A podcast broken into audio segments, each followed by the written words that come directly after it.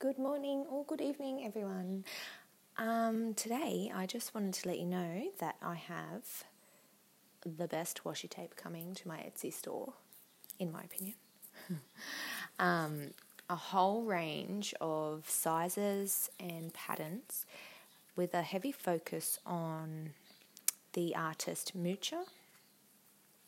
Um, with lots of florals, lots of gold foil and a whole heap of scenery washi tapes with the Mediterranean, um, cathedrals,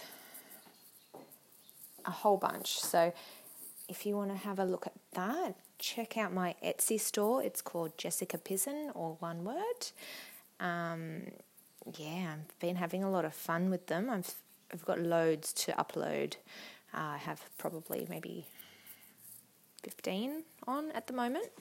But my favourite one ever is this green metallic foil.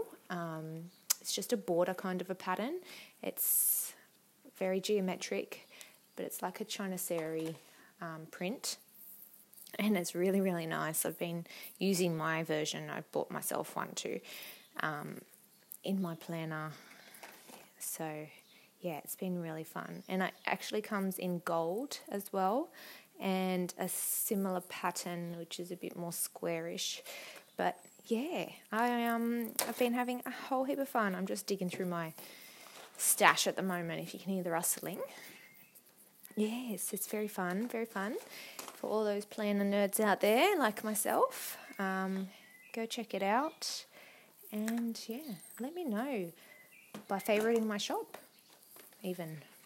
Don't have to, no pressure. But yeah, let me know if um, your style is similar to mine or what you'd like to see.